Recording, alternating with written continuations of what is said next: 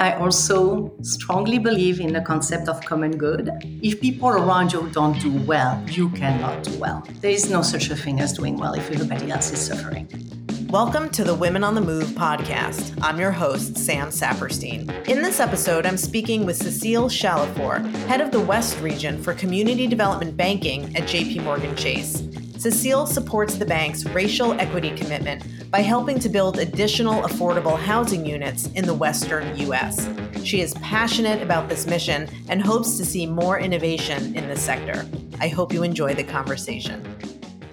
Cecile, welcome to our Women on the Move podcast. It's great to have you with us.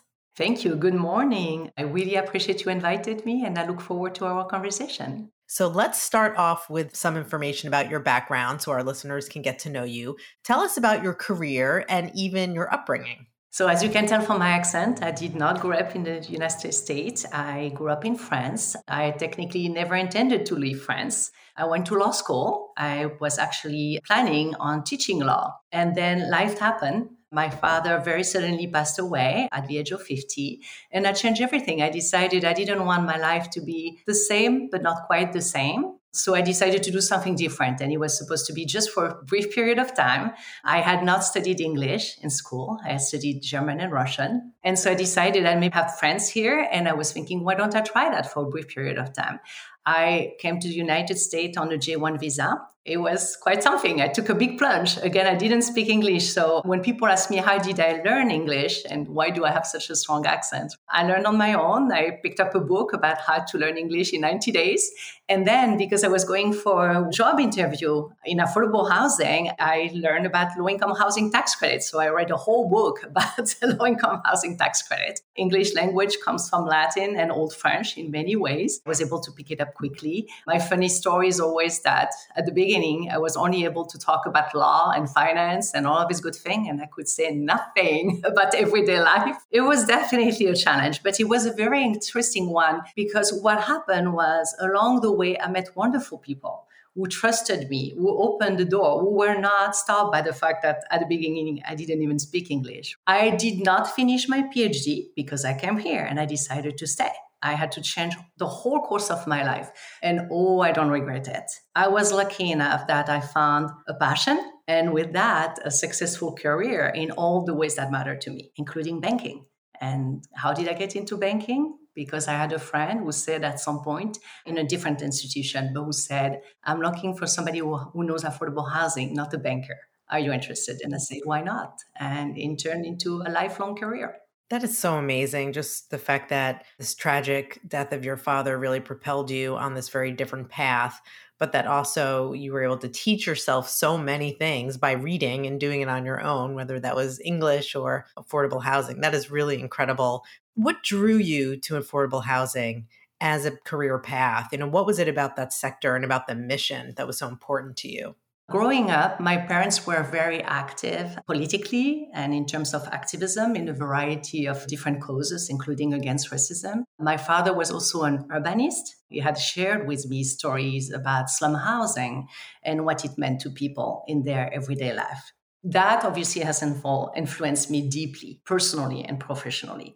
Personally, I also strongly believe in the concept of common good if people around you don't do well, you cannot do well. There is no such a thing as doing well if everybody else is suffering. Professionally, that has translated in terms of how do I pick what I do and how do I do it.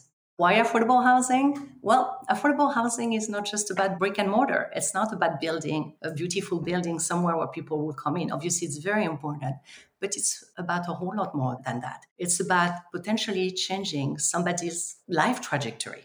Let me give you an example. Years ago, in one of my prior jobs, I was trying to buy a building in downtown LA. It was a hotel that was being used as housing. And I entered a room where you had two kids. It was a room, not a one bedroom apartment, right?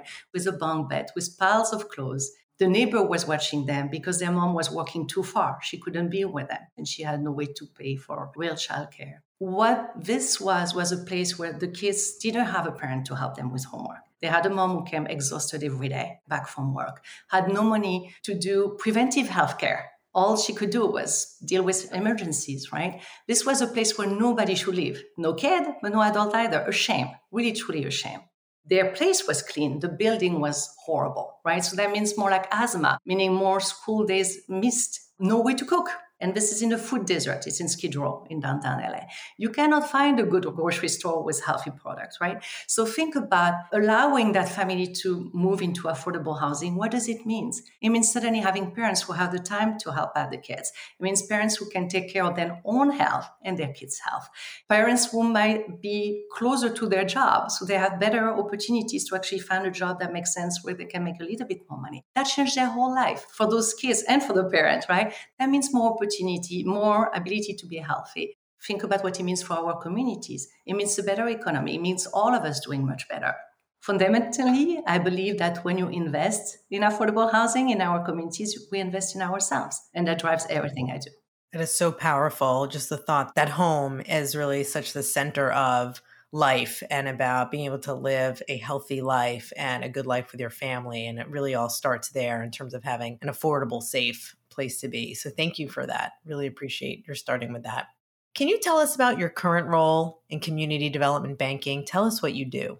Currently, I manage the West for community development banking, more precisely, community development real estate, which is a part of community development banking. What it is, is I manage our affordable housing platform for the West. That's construction and permanent financing for large multifamily apartment buildings all we do is deeply targeted housing. So it's rent restricted and income restricted. So really set aside for low income population. Usually they are, I'm going to be a little bit technical, but they are below 60% of area median income. So there is an actual threshold. So that means it can be homeless people. It can be people with a job. It happens to be a job that doesn't pay very well. So we provide the conventional debt in a public and private partnership a whole lot of the funding that make the project feasible comes from a program called the Low Income Housing Tax Credit, which is a federal program and state program. And public funding, federal, local, it takes a whole lot of resources to make those projects happen. A home for a single mom, maybe her first home, a senior on fixed income who has been living in his car, a low income family, a whole lot of people with special needs, veterans. So that's what we do. We finance those projects. And there's so many stakeholders, as you're saying. It's not typical just have one client that you're making a loan to, for example. You're really involving so many people in the community and at the government levels. How do you do that? How do you balance so many competing needs and make sure you're all getting things done for the greater good? Definitely, affordable housing is not for the faint of heart. Technically, I would say to be fair, the developers are really the ones who balance all of this. Our job is to make their life easier. Our job is to bring the best we can as a firm in terms of the resource we have and our team. By the way, we have the best team in the country, I swear, because not only they're expert, but they're deeply dedicated to affordable housing. When it's hard because you have to coordinate legal work, different requirements, right? From all those public lenders, the developer, the reality of a neighborhood, and us, you have to do your best to be a problem solver. You cannot just say, oh my gosh, that's so complicated, too much hair, this is scary, or it's too hard, or we don't have to do that. That's true. There are a lot of things we don't have to do. But if we can, and it's safe for the firm, it's the right thing to do, then we have to try harder. So that's what we do. That's what I ask for myself every day try harder. And that's what I expect from people around me. And that's actually what they do because they believe in it. So, hearing you speak and just knowing your background, I know you're very passionate and supportive of championing women and supporting broader diversity efforts at the bank and in your role. What are some of the ways that you do that, whether it's in your formal day to day job or even in things you do outside? So I strongly believe, obviously, that diversity is imperative. I strongly see the value of it. I come from a racially diverse family. I have a daughter that's neurodiverse. Myself, obviously, I'm a woman in commercial real estate, which is still not the most common. And I have an accent. And I have been lucky and I'm grateful for all the people who didn't close door on me. Like a lot of us, I realized that you cannot do all this effort around inclusion if you don't start with yourself. So one of the things I did at some point, like a lot of people, when George Floyd was murdered, instead of just being proactive externally, I turned internally also to see what it meant to me to have privilege and to be able to acknowledge that and bias one of the hardest thing I did as a leader was to have a conversation with my team, make myself vulnerable, having a very open conversation about race, what it meant to all of us, very challenging. But what it did is a few things, right? It showed that it could be done, that there was value in being done, that it made us more proximate. My team reacted amazingly well and they engaged. And it really opened a whole lot of doors from my perspective. So I build on that. I presented internally at the firm at one of the Juneteenth event, but I've been able to do it also externally at some conferences. My job, which I created for myself too is to remind people when we make choice on who do we fund reminding them that we make the priority around racial equity inclusion in general that includes disabled people one of my jobs is to always be that voice even if i'm not perfect but always remember that side of things for women I led a group through our Fast Forward program, which means like facilitating a conversation for women who are going through some education program. But that was fascinating. It's like how you learn that, you know, you think you're giving to other and they give you so much in return. Oh my goodness, right? Like hearing those women's story and learning from them and realizing we have so much in common. And I love hearing other people sharing tips. So that's what diversity and inclusion is. It's not just a one-way street. And obviously that includes mentorship all the time. Some of it very formal, some of it informal. I have been lucky to have many mentors over the year. I never say no if somebody asks to talk to me, even if it's just one quick conversation about Uh, how did I get into my career? And that is inclusion too. Even though we work in communities, all our partner, it's still not a very diverse environment. And so it's pushing our philanthropy team, it's pushing other philanthropy team, is being on board and pushing them. It's about being a voice all the time. It's not just one specific activity. It's always remembering, you know, not speaking for yourself, speaking for others who are not at the table. Well, thank you for being just such a role model in so many ways. I mean, the fact that you take the time to speak with people, that you're really thinking about engaging in the community, and that you understand the value of being a mentor to others, I think is so important. So it's something that we really encourage our listeners and the broader community to think about for themselves and how can they continue to give back. So thank you for really bringing that to life. So I would love to talk to you about affordable housing. We hear that term a lot. What does that actually mean? How does one calculate what affordable housing is? Affordable housing is not cheap housing. What affordable housing means is that people should not spend more than 30% of their income, whatever it is, towards housing cost.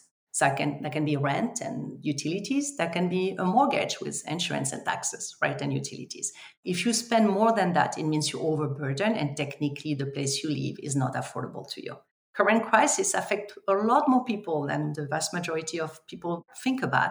Obviously, extremely low income people and homeless people, but it's also people who have a job who are currently not able to find housing that is affordable to them. That doesn't mean they don't have any money. They just mean it will cost them more than 30% of their income. Technically, in our business, what it means, it's also income restricted housing and rent restricted housing because of the public program we work with. What it means is that housing is not just affordable, it is set aside and guaranteeing they will not pay more than they can afford long term.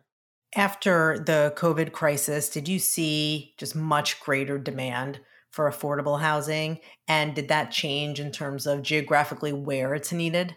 Yes, the pandemic, because of the rise in housing cost, has made it even worse and you know exacerbated all the flaws we had. It virtually impacts every community nationwide in a different level, but it includes large metropolitan areas and rural areas. It's actually quite shocking. I mean, the bottom line, right, is we have a big gap in terms of housing availability, and obviously that drives the cost up. I'm focusing on rental, but that's true obviously on homeownership, and it all fits together. When you have too many people going after the same stock, obviously that pushes the price up. What I would say though is we have known for a long time, that's not new, that it affects some population more than others. It affects Black and Brown communities a whole lot more. The pandemic made it more obvious and worse, but that's not new. In the world of affordable housing, what we know is the history of redlining shows that housing policies can do a lot of damage. They can create structural inequalities, some of them racially driven, and their history is very negative. On the plus side, what it shows is that good housing policies can make a big difference. And that's what community development is all about. So tell us about some of the things that the bank is working on now to help people and communities. The bank is actually doing quite a lot and i'm very very proud to work for a firm that's committing so much to my passion in many ways. Building on our investments we are helping drive inclusive growth by committing 30 billion by the end of 2025 to a variety of programs that are meant to encourage economic growth and opportunities for black latino and hispanic population. That's major but what's major is not just philanthropy. What is different it's we were given the mandate and we all embrace it, right? That it's about how we do business, that to do systemic change, we need to do our business differently and trying to influence people to do the same. So, a major shift in how we approach community development. What it means in my world, and as part of this $30 billion commitment, is there is $14 billion that is committed to advancing affordable housing. And what it meant is funding an additional 100,000 more rental units nationwide through loans, equity investment, and a variety of programs, including supporting community development financial institutions. They support innovation, technical capacity. So it's a big part of the puzzle. So when you think about it, it's a whole lot of money. And I'm very proud to say that not only, I mean, for our part, for community development banking, 2 billion of it is us, right? We've delivered on that goal. And more importantly, we have been told to keep doing more, right? And obviously, we want to do it. But that's a major mandate from the firm to do that, to commit this kind of investment to the field. Before this pledge, I do want to make that point. JP Morgan Chase already did believe that affordable housing is a key tool in achieving racial equity, right? So this is not new. But you can see how this major commitment is really bringing us and hopefully others to a different level for real systemic change. But let me give you two examples. So one is in Seattle. It's a place called Sacred Medicine House being developed right now by a group called Chief Seattle Club. And this project is supposed to bring in about two and a half year, 120 units of affordable housing for formerly homeless people who are disabled. And the group was building this project is focusing specifically on American Indian and Alaska Native population. So deeply in population that's very vulnerable. And, you know, I'm sure the project will be full with very happy people in only a couple of days as soon as it's available. Another project, another example is in Los Angeles, one of the most complex projects we funded. This is a project developed by Bridge Housing and Coalition for Responsible Development, this is on the site that was close to the LA riots in 1992. The site sat vacant for 30 years. Many promises were made to the community to see development there, and they were broken over and over and over. This is now under construction. What's coming here, thanks to SOT's developers and all our partner, is about 176 units of housing. It's two different projects, but 176 of housing for homeless seniors, for families, low-income families, and transitional age youth. He also bring a grocery store in a neighborhood and a transit plaza, meaning access to good jobs too. So this is like a very transformative project for a neighborhood that has seen very little investment over the years. You can see how that can transform a community. They're really inspiring stories. Do you find that when you come in and the project is completed, it does bring in other benefits, your point, like more grocery stores or additional investment by that local city or state government to then continue to improve things? Yes, those projects tend to be catalytic for the neighborhood because people also see, oh my goodness, there is investment coming. I can invest my own money, right? So it can be from public players, it can be for just the people who live there who are willing to do like small entrepreneurship type of activities. So yes, it does. Is it always enough? No do you find for the people who are able to take advantage of this that it really can impact families on a multi generational level? So it's not just the current family that's there, but maybe it's down the road, their kids and how their kids can grow up differently? Oh, absolutely. Like, again, if you have a family, like earlier we described, where suddenly the parents can be there to do homework with their kids, where the kids are going to a good school, they're healthy, they're not missing as many school days because they're not healthy. They have more likelihood to go to college, right? To break the cycle of property we talk about mentoring, they see other people with a different model. They have access to the network that most people have access to, and people in poor community don't have access to. So they have more opportunities in terms of career. Well, guess what that means? That means the next generation will start from a different place. And there are studies that actually show that when you have multi generation of poverty and disinvestment, it can actually create trauma. There is something such as trauma from poverty and from generation of poverty, and people don't trust other, don't trust the system because they were completely ignored, not supported. And that can translate in how you look at everything, right? Your opportunities, your dreams, your willingness to take risk, all of it. So yes, absolutely. If you change one generation, you really change the other ones after that. So so important. You know, when you think about this work and all the things that motivated you to be in this space, what kind of impact do you hope you are having in terms of not only the developments themselves, but maybe the broader conversation on affordable mm-hmm. housing? I approach my job every day with a sense of duty and responsibility, and it is not just on to deliver on goals. This is not just transaction deeply we know there's no way to fix the affordable housing crisis at this point based on just the tools we have. So we do need to encourage innovation. Innovation is hard. This is not for the faint of heart. If the market could do affordable housing, it would have done it. There is a reason why it's hard, right? The numbers don't always work. Encouraging innovation means working with developer, thought leader, all our industry players, being at the table as a resource, being able to bounce idea, answer question, connect people, right? That's what I do all day long, to be honest. Can we do this in a responsible way? Can we stretch ourselves a little bit to meet the need? That's my job. And that's the impact I'm hoping to have is to not just have been part of the status quo and deliver more project is to have been part of the creative thinking on innovation to bring new tools so we can finally dramatically change people's opportunities in our communities. And Cecile, when you talk about innovation in affordable housing, what do you mean by that? What are the new tools that are exciting to you that you think will really bring about more change?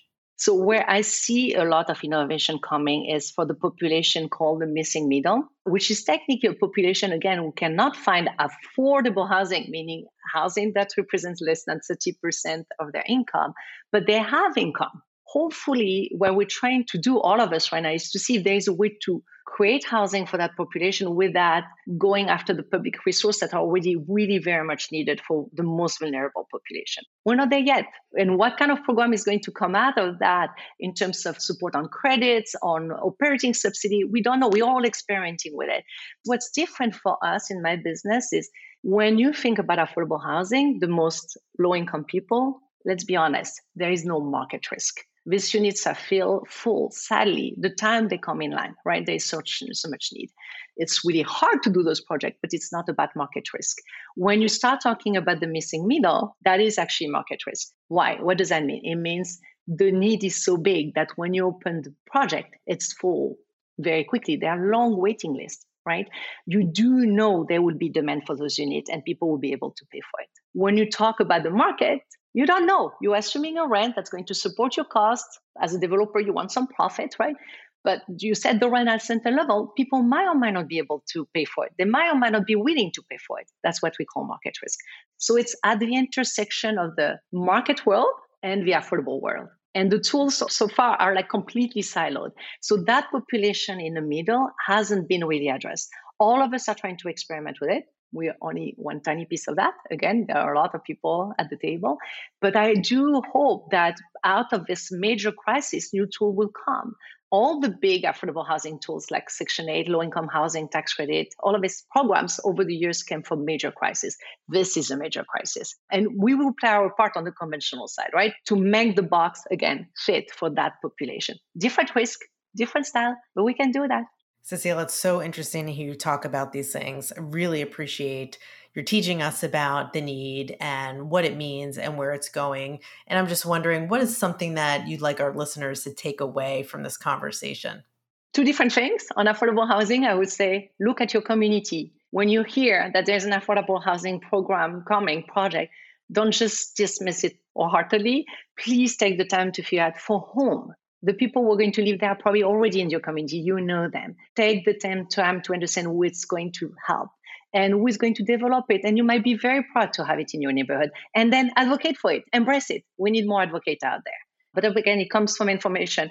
Uh, a lot of people react to affordable housing from a place of fear. Again, that's what I'm saying. It's the people who are already in your community that are going to benefit from that. So please try to be an advocate when you can. Also like people to take from, hopefully to be helpful to them from me is I would say, don't be afraid to take risk. Be willing to be uncomfortable. I came here, I wasn't definitely a banker, obviously.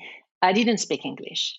I'm hugely grateful for the people I met along the way who supported me, grateful for all the opportunities this opened for me. I would have never had that if I had not taken risk. And so it's absolutely worth it. And it's not uncalculated risk. I'm not saying that. It's just push yourself a little bit, trust yourself and trust others. The second thing is find your own way, find your passion, find your mission, and let it be your North Star all the way through. It will serve you well. Never waver from it, never. Thank you so much, Cecile. It's so nice to speak with you, and we're so proud of what you're doing to help our communities out in the West. Thanks again. Thank you, Sam.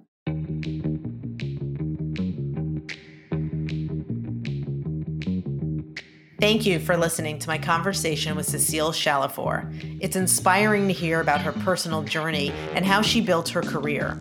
The work that she's doing is transformative for so many families and for our local communities. The mission of Women on the Move is to help women in their professional and personal lives. Our goal is to introduce you to people with great ideas, inspiring stories, and a passion to make a difference. To learn more about Women on the Move and listen to the full library of this podcast, please visit jpmorganchase.com slash WOTM. For JP Morgan Chase's Women on the Move, I'm Sam Saperstein. JP Morgan Chase Bank, N.A., member FDIC.